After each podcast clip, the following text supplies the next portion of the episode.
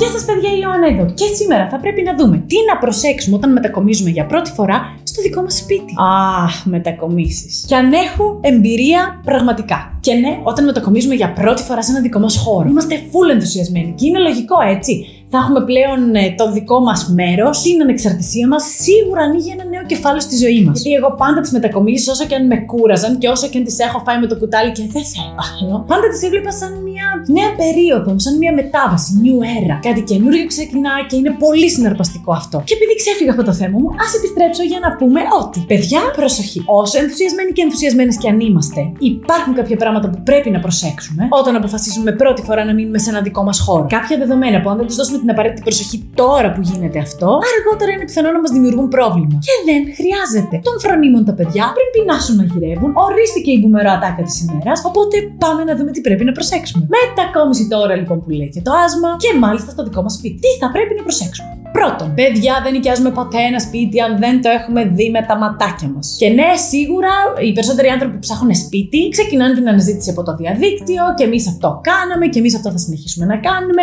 Και ειδικά τώρα που τα ενίκια είναι στο Θεό και τα ακίνητα είναι τόσα λίγα και οι επιλογές περιορισμένες, ωστόσο ποτέ δεν φτάνουμε παρόλα αυτά στο σημείο να κλείσουμε μια συμφωνία μόνο από κάτι που είδαμε στο Ιντερνετ. Γιατί όσο υπερτέλειο και αν φαίνεται στις φωτογραφίες, και όσο και αν θέλουμε να το προλάβουμε να μας το φάει κανένας άλλος άνθρωπος, οι φωτογραφίες μπορούν πολλές φορές να ξεγελούν. Παραδείγματο χάρη, ο χώρος να είναι πολύ πιο μικρός, ούτε καν ο μισός, σε σύγκριση με αυτό που μοιάζει στην φωτογραφία και την οπτική. Πρόσφατα στην Αθήνα, πρόσφατα, φάση πριν τρεις εβδομάδες, μετακόμισα σε ένα σπίτι το οποίο το είχα δει μόνο από το Ιντερνετ. Αλήθεια δεν ξέρω γιατί το έκανα αυτό, ενώ έχω τόση εμπειρία στις μετακομίσεις. Συμβαίνουν και στα καλύτερα σπίτια αυτά. Το κλείνω λοιπόν από το Ιντερνετ, ήταν επιπλωμένο, ήταν τέλειο και όντως μπαίνω μέσα, ήταν τέλειο ακριβώς όπως φαινόταν στις φωτογραφίες, αλλά μύριζε μούχλα. Μύριζε μούχλα τόσο πολύ που δεν μπορούσες να κοιμηθείς εκεί μέσα. Μπήκα και σε μια μισή μέρα έψαχνα πάλι σπίτι.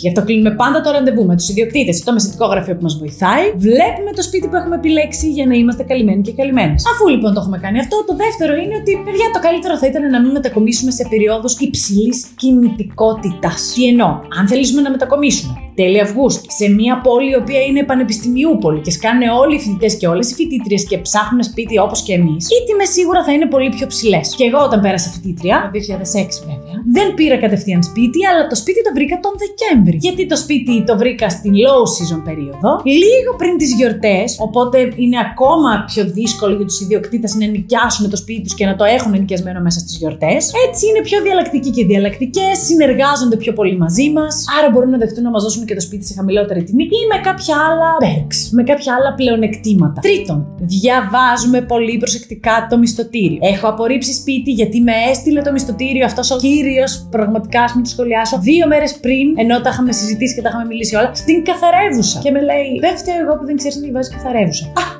δεν φταίω εγώ που δεν θα νοικιάσω το σπίτι σου. Δεν νοείται να νοικιάσουμε σπίτι χωρίς να έχουμε χτενίσει πρώτα το μισθωτήριό μας. Για παράδειγμα, σε κάποιου όρου μπορεί να γράφεται ότι ο ενοικιαστής είναι ο μοναδικός υπεύθυνος για όλα τα έξοδα, είτε φθοράς είτε οτιδήποτε άλλο για το ακίνητο. Είτε ότι ο ιδιοκτήτης ή η ιδιοκτήτρια μπορούν να μπουκάρουν όποτε θέλουν για έλεγχο στο σπίτι μας, χωρίς καν συνεννόηση. Γι' αυτό το λόγο διαβάζουμε διεξοδικά το μισθωτήριο και επειδή εμείς μπορεί να μην κατανοούμε απολύτως κάτι και μετά να κλαίμε, απευθυνόμαστε όπως πάντα λέμε στους ειδικούς και τις ειδικές. Το δικηγορικό ή το μεσητικό γραφείο που εμπιστευόμαστε και μπορεί να μας καθοδηγήσει σε όλα αυτά και με τη βοήθειά του να γλιτώσουμε μπελάδες στο μέλλον. Οπότε πάρα πολύ προσοχή πριν υπογράψουμε το οτιδήποτε. Αυτό ισχύει γενικότερα, αλλά και για το μισθωτήριο. Τέταρτον, προσπαθούμε να μην παρασυρθούμε από τον ενθουσιασμό μας και κλείσουμε ένα σπίτι που έχει μεγαλύτερο ενίκιο από αυτό που τελικά παιδιά μπορούμε να πληρώσουμε. Ναι, εννοείται ένα σπίτι στο κέντρο της πόλης που Πραγματικά και εγώ θα το ήθελα πάρα πολύ, αλλά ούτε στη Θεσσαλονίκη μου έβγαινε το budget να το κάνω. Ένα σπίτι φωτεινό, ένα σπίτι με τέλεια θέα, ένα σπίτι με πάρκινγκ, ένα σπίτι υπερλούξ ακριβώς όπως το θέλουμε. Είναι πολύ δελαστικό και είμαστε πολύ κοντά στο να πούμε το ναι χωρίς δεύτερη σκέψη. Όμως πρέπει να βάλουμε τη λογική μας μπροστά και να κάνουμε την εξής ερώτηση στον εαυτό μας. Μπορώ να πληρώνω ένα τέτοιο ποσό σε ενίκιο κάθε μήνα; Γιατί, παιδιά, όταν νοικιάζουμε ένα σπίτι εκτός από το ενίκιο έχουμε και άλλα έξοδα.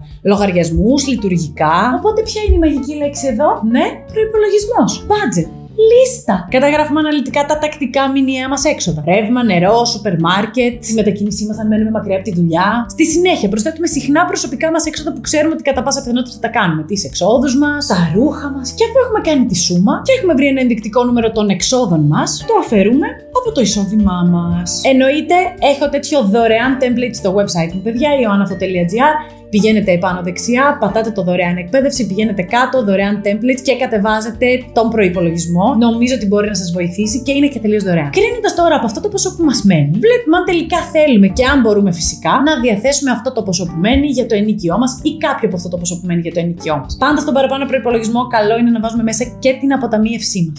Δεν ξεχνάμε, πληρώνουμε τον εαυτό μας πρώτα. Πέμπτο, παιδιά, δίνουμε μεγάλη προσοχή στην τοποθεσία. Είναι πολύ σημαντικό το σπίτι μας να είναι κοντά στη δουλειά ή τη σχολή μας, γιατί έτσι κάνουμε τη ζωή μας ευκολότερη και την απαράσουμε από έξτρα ταλαιπώριε. Όταν μένουμε κοντά στη δουλειά ή στη σχολή μας, μειώνουμε το χρόνο που περνάμε στο αμάξι ή στα μέσα μαζικής μεταφοράς, μειώνουμε τα έξοδα από εισιτήρια ή βενζίνες ή σερβι αυτοκινήτου και έχουμε περισσότερο χρόνο να κάνουμε πράγματα που αγαπάμε και που μας γεμίζουν μέσα στη μέρα μας. Έτσι λοιπόν, μόνο από αυτά τα πέντε πράγματα παραπάνω, γλιτώνουμε πολλά χρήματα και το κόστος ζωής μας δεν ανεβαίνει, αλλά παραμένει εκεί που το θέλουμε, γιατί έχουμε κάνει σωστό προγραμματισμό και σωστή ανάλυση για το πώς μετακομίζουμε και πού και πότε. Και τι μπορούμε τώρα να κάνουμε με αυτά τα έξτρα χρήματα που προκύπτουν από όλη αυτή την ορθή λογιστική στο πώς να μετακομίσουμε; Ακόμα, παιδιά, και αν δεν θέλουμε να τα επενδύσουμε, γιατί δεν είμαστε έτοιμοι ή έτοιμες, γιατί θέλουμε να μάθουμε κι άλλα πράγματα για αυτόν τον χώρο, από το να τα αφήσουμε κάπου και να μας τα τρώει ο πληθωρισμός, και πάλι υπάρχει τρόπος και εναλλακτική για να τα βάλουμε να δουλέψουν για εμάς, έστω και με μικρότερο κέρδος, αλλά σίγουρα με και πολύ μικρότερο ρίσκο. Αναμένω ερωτήσεις ή απορίε για το είδαμε σήμερα ή ιδέες για επόμενα βίντεο. Αυτά από εμένα σας φιλώ και θα λέμε αύριο.